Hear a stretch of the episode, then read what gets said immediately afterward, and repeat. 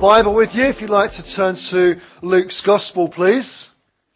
We're going to look at uh, some verses in Luke chapter 4 this morning. We're actually working our way through the Gospel of Luke, and uh, we've got uh, to the latter part of chapter 4. So we're going to read from Luke chapter 4, verse 31.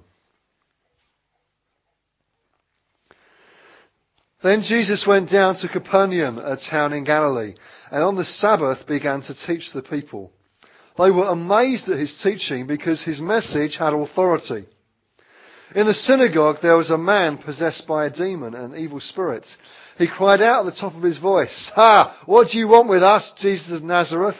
Have you come to destroy us? I know who you are, the Holy One of God. Be quiet, Jesus said sternly. Come out of him. Then the demon threw the man down before them all and came out without injuring him. All the people were amazed and said to each other, What is this teaching? What, with authority and power he gives orders to evil spirits and they come out. And the news about him spread throughout the surrounding area. Jesus left the synagogue and went to the home of Simon. Now Simon's mother-in-law was suffering from a high fever and they asked Jesus to help her. So he bent over her and rebuked the fever and it left her. She got up at once and began to wait on them. When the sun was setting, the people brought to Jesus all who had various kinds of sickness, and laying his hands on each one, he healed them. Moreover, demons came out of many people, shouting, You are the Son of God! But he rebuked them and would not allow them to speak, because they knew he was the Christ. At daybreak, Jesus went out to a solitary place. The people were looking for him, and when they came to where he was, they tried to keep him from leaving them. But he said, I must preach the good news of the kingdom to the other towns also, because that is why I was sent. And he kept preaching in the synagogues of Judea. So we look at a few of those verses this morning. We're not going to look at all of them. We'll look at verses 31 through to 37 particularly. Um, but you'll notice that they follow on from the previous verses. Now, that's obvious. Of course, they follow on in your Bible from the previous verses. Uh, but moreover, they follow on in terms of the, you've now got a demonstration of what Jesus was talking about just a few verses earlier. So, as Kevin was saying um, the other week, it was uh, Jesus was saying that he was using the words of Isaiah and saying, "The Spirit of the Lord is on me," verse 18 of Luke 4, because He has anointed me to preach good news to the poor. He has sent me to proclaim freedom for the prisoners and, and recovery of sight for the blind, to release the oppressed, to proclaim the year of the Lord's favour. So earlier in Luke 4, Jesus is saying what his mission is, what he's going to be doing. And then straight away, at the back end of Luke chapter 4 here, you find that Jesus starts doing what he was talking about. There seems to be no gap. Straight away, he's into what he knows that he has been sent to do. So Jesus spoke about bringing release. Now he is bringing release. We'll look at what happens in just a moment. But the main focus here, you may notice, is on one word. And the word that really this passage focuses on is authority. Authority. And that's what we're going to look at this morning, the authority of Jesus. So we're not going to look in detail this morning at the accounts of healing and deliverance, but rather I want us to look this morning at what's going on behind that. What's the prelude to that, if you like? And we'll look next time at the more, more detail in terms of the healing uh, of the different people and what Jesus was doing in casting out demons. But it's important before we get to that, that we realize that something else is going on here. And Jesus is demonstrating his authority. And that's what this passage is talking about. So let's pray and uh, then we'll get into it and see what God has for us. Heavenly Father, we do thank you for your word to us. We thank you for speaking to us already this morning. And we pray now as we spend these moments looking at your word that you would speak to us. I pray, Holy Spirit, you'd come and open our hearts, that you would take the Word of God and apply it to us. Help us, Lord, to understand what we've read. Would we have soft hearts that are open to you for the Spirit to apply it to us? We ask it now in Jesus' name. Amen. Amen. Okay, so the main focus here then is authority. The title of this message is The Authority of Jesus. So if you're making notes, then that's your title, The Authority of Jesus. You see, Jesus we see here taught with authority. The people were amazed, says verse 36, and said to each other, What is this teaching? With authority and power he gives orders to evil spirits. And they came out. A few verses earlier, in verse 32, it says, They were amazed at his teaching because his message had authority. And it seems that Jesus' teaching, in terms of teaching with authority, was very different to the other teaching that the people would have been used to. So scribes and the Pharisees of the day, their teaching style would have been very different. They would have said, well, one commentator says this, and, and another Pharisee, well, he says this, and somebody else, they say the other, and they would put forward lots of alternatives. They would put forward lots of ways of interpreting the text, lots of arguments, but not really come down in any great way to say this is what the Word of God says. And so when Jesus appears on the scene and he teaches with authority, it's very, very different. You see, some Pharisees even prided themselves on not saying anything original, just quoting from lots of other people and allowing their hearers to make up their own minds about what something really meant. So the people, we're told, if you're reading from the, the NIV, it says they were amazed. Other versions and literal translations use other words, so you might find people were astonished. It can mean dumbfounded, struck out of themselves, out of their senses in amazement and wonder, is how one commentator puts it. So you get the idea here? They were shocked. This was not normal for them. They were not used to being taught in this way. And so when Jesus teaches with such authority and such clarity and says, this is what the Word of God means, and he goes on to demonstrate it, we'll look at that in a moment, this is very different. This is quite unusual. This is not what they would have been used to. So because authority was not a common track of religious teaching, when Jesus spoke with authority, they noticed. They really noticed. And I guess it's not that dissimilar to today, is it? So often you find that in, in a discussion maybe, or when someone's presenting an argument or trying to explain something, very often people are so afraid of offending somebody by their point of view, they can couch what they're saying in so many, you know, alternatives as to not really say anything at all. Have you come across that? I know I've come across that, and sometimes you find that even when people are talking about the Bible. But actually, Jesus wasn't afraid to say, this is what God says. This is what the Word of God means.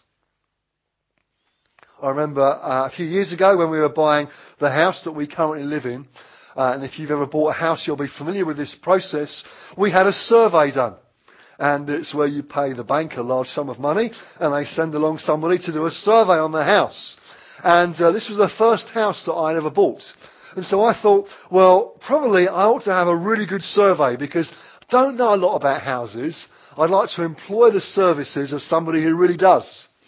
So the bank said, well, you've got all these sort of options. You can have this, you know, type of survey or this one, or for lots of extra money, you can have this fantastic survey that, you know, goes into all this detail and will give you a report on the house you're thinking of buying.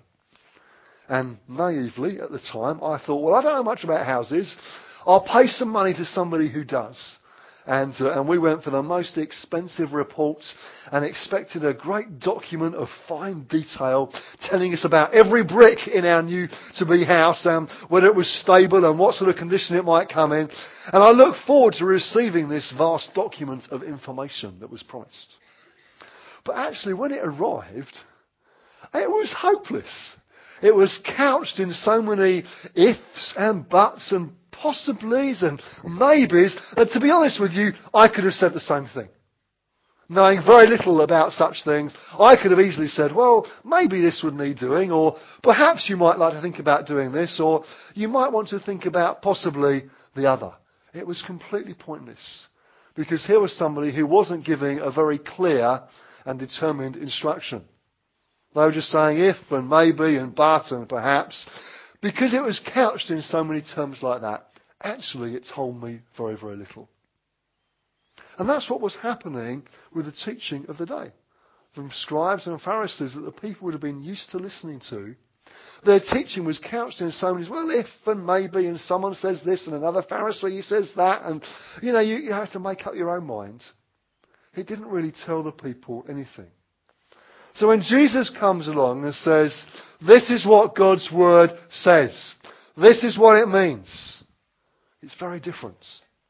Now, I was rather hoping from our house report that one, some expert would say, this is the condition of your house.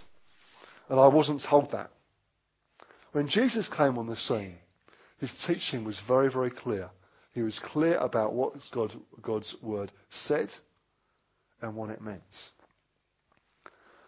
I guess uh, a common trait of people today and society in general, and this wouldn't necessarily be a bad thing, is tolerance.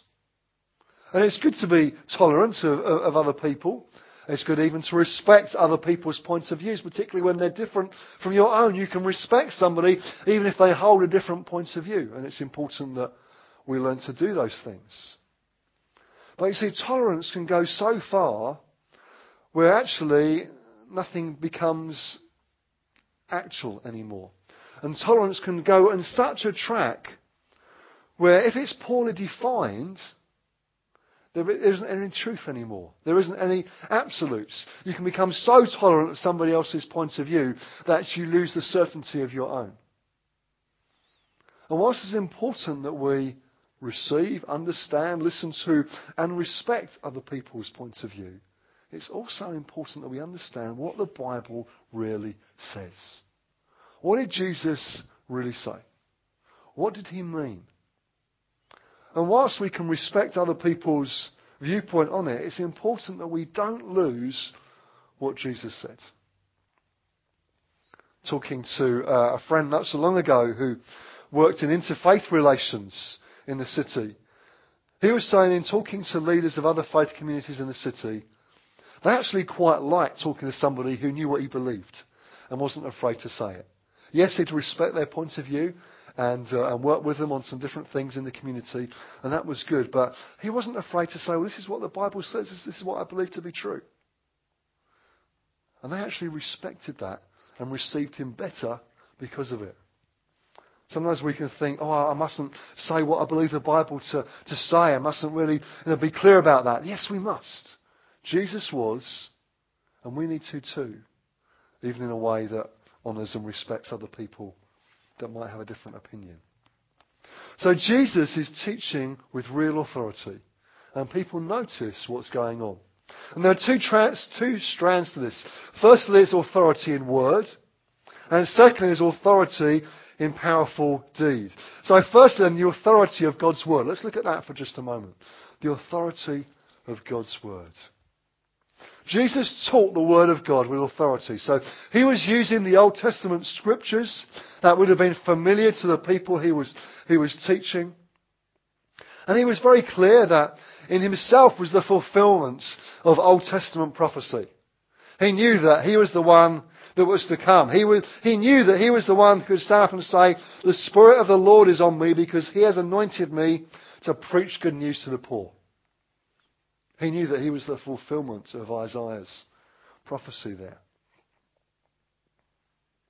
See, Jesus didn't come to abolish the law or to somehow abolish the Old Testament, but to rather fulfill it.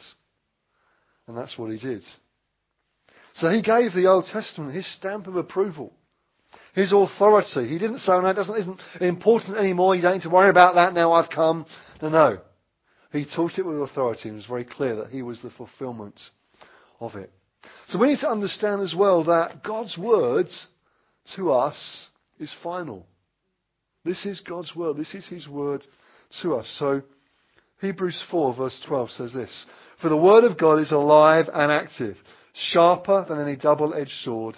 It penetrates even to dividing soul and spirit, joints and marrow. It judges the thoughts and attitudes of the heart. Have you ever found that when you read this book, when you read God's Word? It judges us, doesn't it? We come under its judgment. We find God speaking to us because He speaks to us through His Word. It's not just a book that you might pick off the shelf and read and that's interesting. No, no, this is God's words. And it introduces us, as we read it, to its author. That's what it's meant to do. And so we find that it's living, it's active, it speaks to us, it judges our thoughts and our attitudes. Paul says to Timothy in 2 Timothy 3 verse 16 that all scripture is God breathed and is useful for teaching, rebuking, correcting and training in righteousness. That's what he says. All scripture is God breathed. God is behind it all. Even the bits that you find difficult. Even the bits that when you're one of those programs of reading the Bible in a year or something similar. Even those bits where you get stuck and think, oh, it's just hard going now. Even the bits that are lists of people. Even the bits that are measurements of the temple. And you think, I just don't get it. What does God say? What does Paul say? Paul says that all scripture is God breathed. All of it. And is useful for teaching, rebuking, correcting, and training in righteousness. See, so much of Scripture points us towards Jesus. You could almost open any page and find it pointing towards Jesus as the fulfillment of what the Old Testament was talking about. Paul is clear as well in 2 Timothy uh, 3 that Scripture leads you to salvation. So uh, Kevin's uh, word earlier during our worship in terms of responding to Jesus' invitation for a relationship with the living God, salvation as we, as we might call it. Well, Paul says this. He says, this is just before the verse that I've read. He says, But as for you, continue in what you have learned and have become convinced of, because you know those from whom you learned it, and how from infancy you have known the Holy Scriptures, which are able to make you wise for salvation through faith in Christ Jesus. And he goes on to say, all scripture is God breathed and is useful for teaching, rebuking, correcting and training in righteousness, so that the servant of God may be thoroughly equipped for every good work. I guess all of us would say, yeah, I want to be thoroughly equipped. I think we'd all put our hands up to that one, wouldn't we? Well, God's word to us equips us. And more than that, it makes us wise for salvation. Why? Because it shows us how to respond to Jesus and tells us all that He's done for us. So to say again, God's Word is our final authority on matters of life and doctrine. So what we believe and what we live, how we live, this is God's Word to us. So our opinion, your opinion is to come under this book and the authority of it. So often we can think, oh well, you know, I, I, I want to live a certain way, and uh, you know, I'll try and make the Bible fit into that, so I can get little bits of it to, to fit and make work for me. That's not how it's meant to be. Actually, we need to live our lives under the authority of God's words. And if our lives don't add up to what God's word says, guess what needs to change? And it isn't God's words. See, His word to us is final. Matters of life, matters of doctrine, this is what God has said. Now, I love being in meetings where there are prophetic words. I love being in a context where God speaks that now word to us. It's exciting, it's good to hear, it speaks to us and He, he comes to us. But listen, anything that happens like that, any of that prophetic word of God speaking now, that too comes under the authority of Scripture. So nothing trumps this. You know, there's not going to be an occasion where somebody stands up here and says, well, actually, you know what? I've got an extra bit of news. It's a bit different from this, but we'll just add it on to the ends. If someone does stand up on this stage saying that, they won't be staying here for very long. because God's, God's word is very clear. This is the book. This is the final authority. This is what God has said to us. So it's not a, a, case where it's like a pick and mix selection. Those of you who are, are of a certain age, which is me and uh, older, a little bit younger, who remembers Woolworths pick and Wicks as a kid? That was great. Saturday morning, down to Woolies. You get your little bucket or container in 99p, or probably my day it's 49p or, or something less in the days when polos used to be 5p. Yeah, I know. Some of you are looking shocked at that, okay? So I remember Woolies, pick a mix, and you'd go and you could choose whatever you liked to fill the bucket or the bag, couldn't you? I liked sherbet lemons. They were my favourite. But they were quite big. So you didn't get a lot of them in the bag. So a wise choice is to choose those and lots of smaller sweets that fill out the gaps as well. But enough of my childhood history at Woolies. Is there's a pick and mix and you could choose your favourite sweets. Whatever you really liked, you could have those. And the ones you didn't like, which in my case was licorice, you'd leave those. And somebody else could have those. And there was always one container which was really full, which was clearly the flavour sweet that nobody liked and nobody chose. That's great to do with sweets. It's a shame Woolies doesn't exist anymore and you can't do it. But listen, the Bible is not like that. The Bible is not a pick and mix selection where you can go to the bits that you like and think, oh, we'll have that. Oh, this bit's about blessing. Yeah, let, us have the blessing bit. We like that. Okay, yeah, well, I'll choose that bit. Oh, oh, now I've got a bit about uh, how my life needs to be holy to the God, holy to God, and, and the way I live is important. Oh, we'll just skip that bit. No, no, we're not going to choose that. Or you might go to the bit where you think, oh, yeah, there's promises of God being with me. Oh, that's good. We'll have that bit. Oh, oh, no, no. Now there's a bit here about uh, what I do with my money and uh, generosity and giving. Oh, I don't think I, like, I don't like that bit. You can't do that. It's not a pick and mix selection. It's not a case of you can say, well, I, I, I like certain bits, but the bits about God's holiness and how I live my life and what I do with my time and my money, well, I'm going to skip those. No, no, no. Our entire life needs to come under the authority of this book. This is God's word to us. Jesus taught it with authority. Doesn't mean there wasn't love there. Don't, don't, don't, don't hear authority and think, oh, that means there wasn't any love. There was a whole load of love. You can have authority and love together. It's not one or the other. You can have both. And Jesus was very clear. Think about the woman who was caught in adultery. What was, her, what was his response to her? His response was one of authority, go and sin no more, but also one of love. So you can have both together. Let's make sure we do have both together. But let's make sure we give this book the authority that God gives it. The authority of, of God's words. But as well as the authority of God's words, we see in this passage the authority of Jesus' actions. So Jesus didn't just teach with authority. More than that, he demonstrated his power.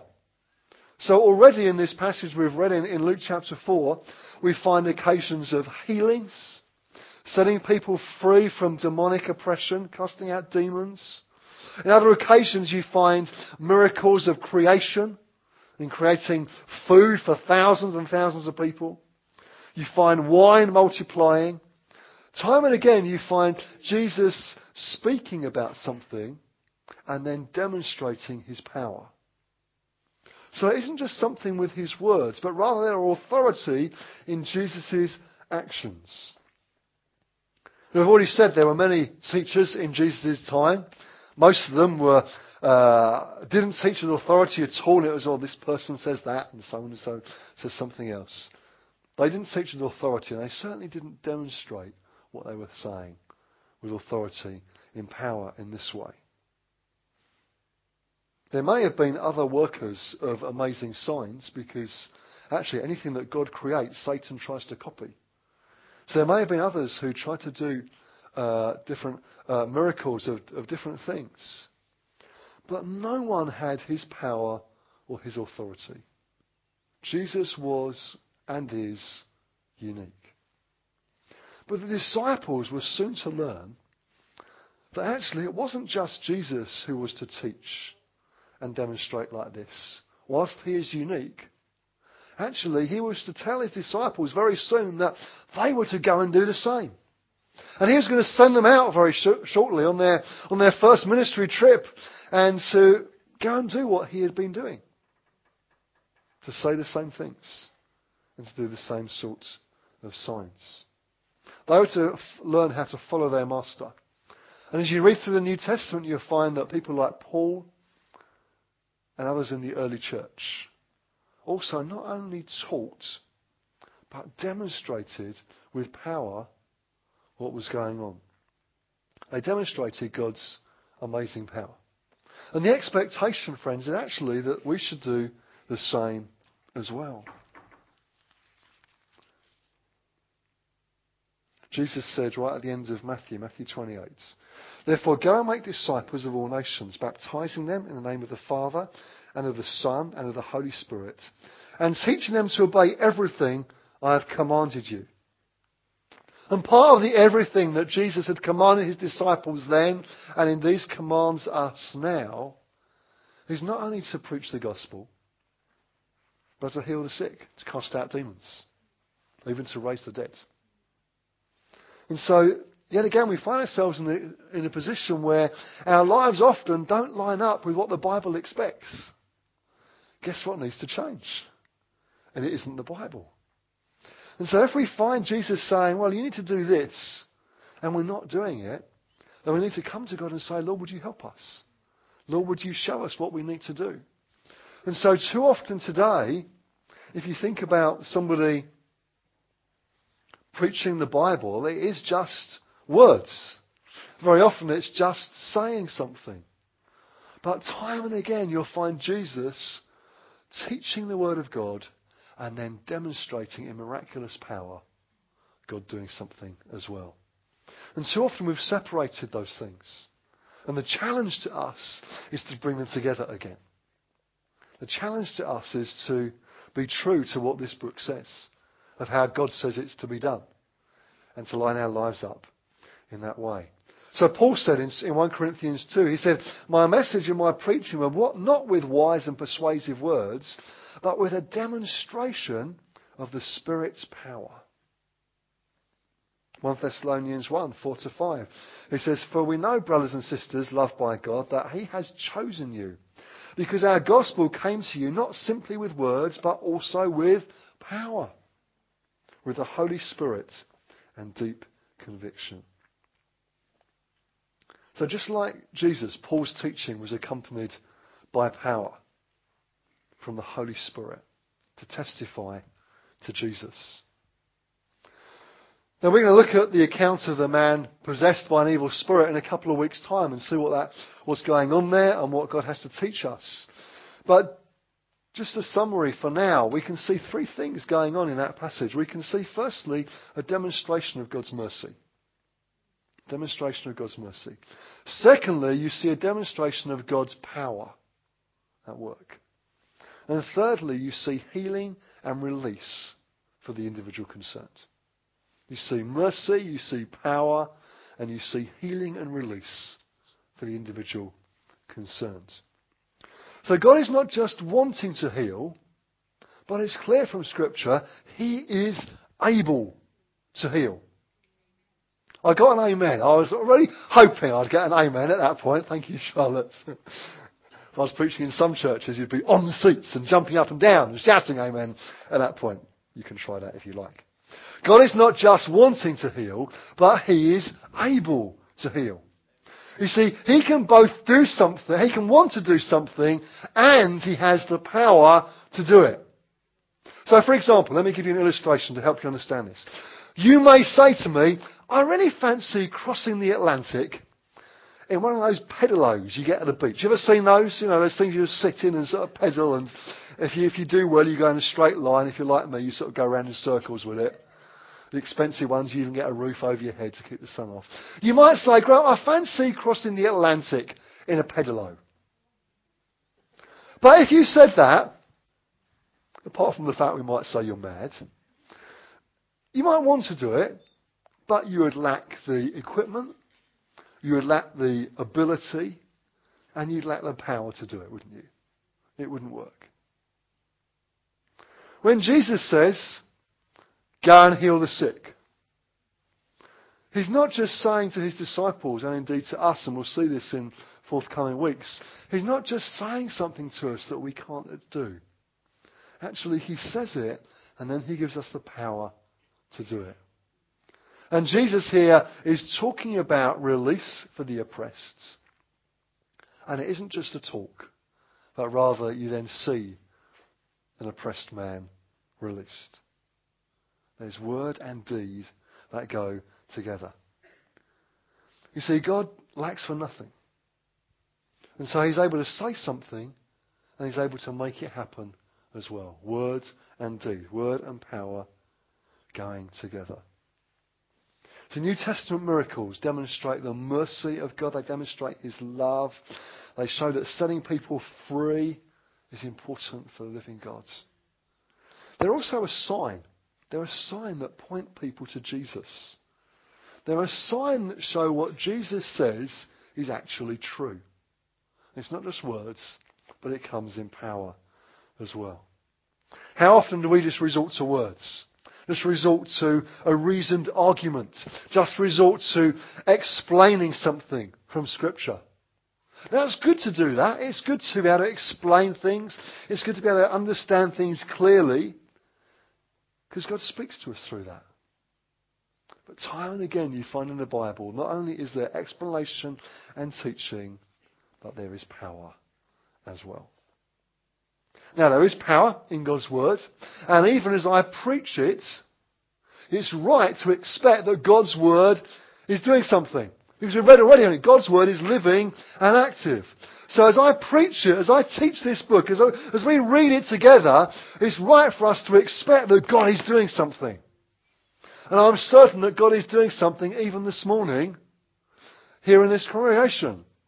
And that's not about my preaching or power. Some of you will say, yeah, well, we know.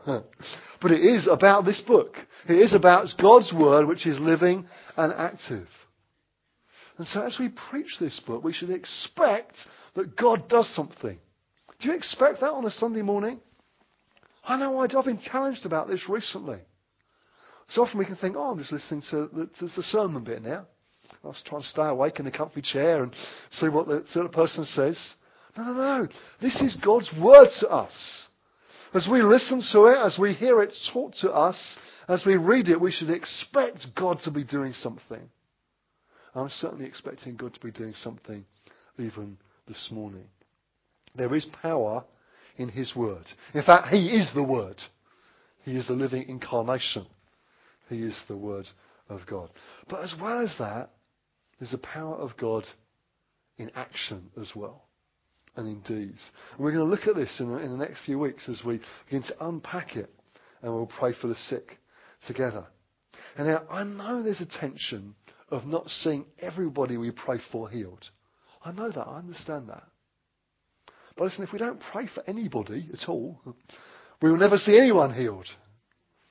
And the reality is at the moment, we see some people healed. So I think that's better than not seeing anybody and should provoke us to press into God and say, Please, Lord, would we see more? Please, God, would you show us more? Would you reveal more to us? But as well as those two points about God's word having authority and his power, before we finish, let me just mention this. It also talks about our authority as believers. Our authority as believers. So time and again in the New Testament, you find the phrase, in Christ. It's almost a favourite phrase of the Apostle Paul. In Christ.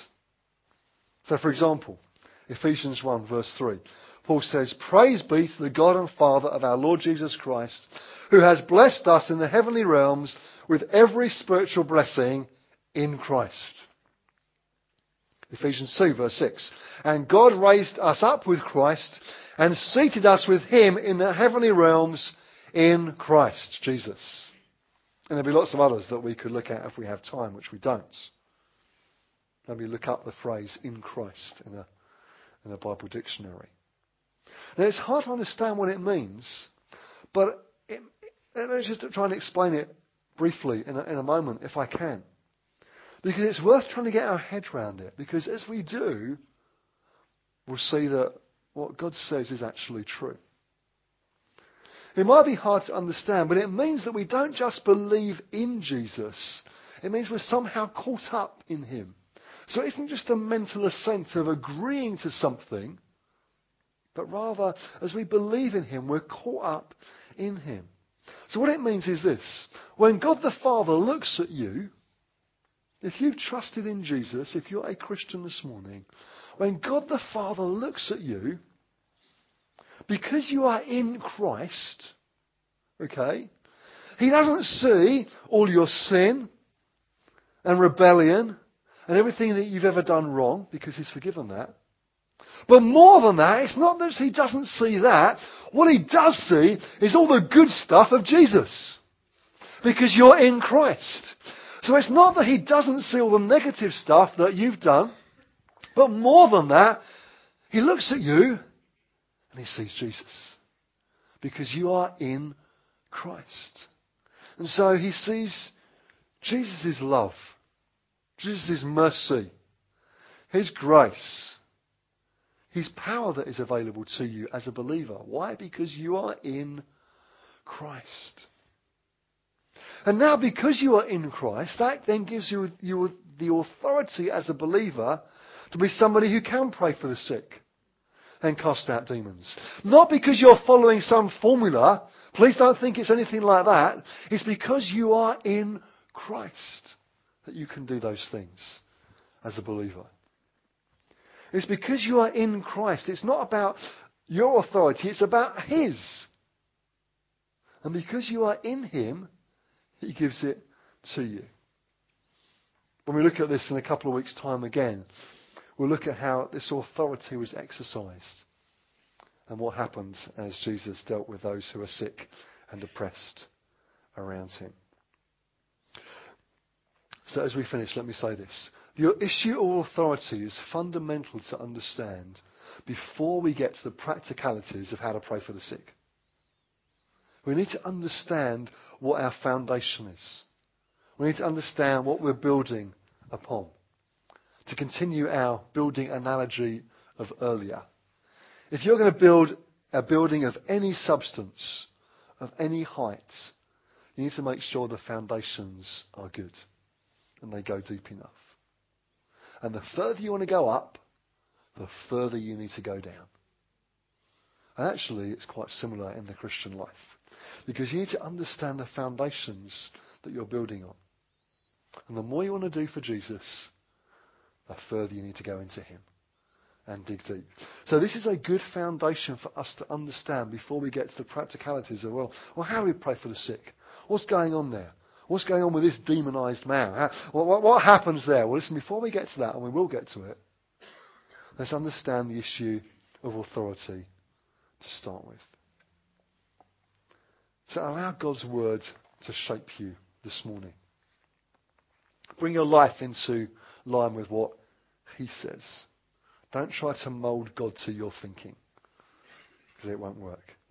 Allow God to renew your mind. So let me ask you as we finish, perhaps the band could come up, please, as we close. Are you allowing God's word to shape you and mold you and lead you? Or do you try and shape it to what you think it should fit for you? Do you expect demonstrations of God's power to heal and to set free? Or are you one who is more likely to know his patience, just to sit and listen and talk. That's good. But so often we can default to that mode and not expect God's power to break in. I want to provoke us over the next few weeks to be looking for God to break in more and more. Because so often it's easy to default thinking, well, I'll, I'll default to the rationalized, reasoned argument. I'll default to you know, knowing God in having patience and listening and talking, and all those things are fine. But let's make sure we don't forget God's power at work as well. And let's make sure we know who we are in Christ. Can we stand together? And I'm going to pray, and then the band are going to lead us in a song.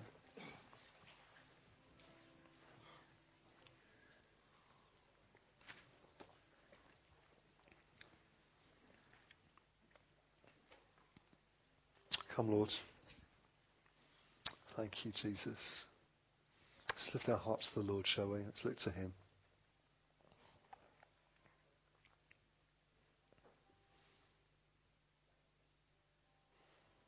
I feel we should wait a moment before moving on. Holy Spirit, would you now do what you want to do? Lord God, we've looked at your words. I've done my best to teach it well. So I pray now, Holy Spirit, would you come? Lord, we not just hear your word, but rather, Lord, we put it into action in our lives. Would we allow our lives to come under the authority of your word? And would we seek our lives then to line up with it? Not to try, somehow try and fit your word into what we think might be right. But Lord, help us to lead, to lead lives that are under the authority of the living God. And Lord, where that's challenging and difficult, where it provokes us, I pray you give us the grace to see your words and the grace to change. We ask you for that, Lord. The grace to change. Father, I pray we'll be open to that. I pray we'll be open to one another, helping us in that journey. Lord, give us hearts that are open to you, open to your spirit, and open to the loving input of our friends. Lord, we so want to live, live lives that honour you, that are worthy of you. Help us to do it, Lord. And Father, I pray that we would realize the authority that we have in Christ. And Lord, we will begin to understand what it really means to be in Christ. And we thank you for it in Jesus' name. Thank you, Lord. Let's sing together, shall we?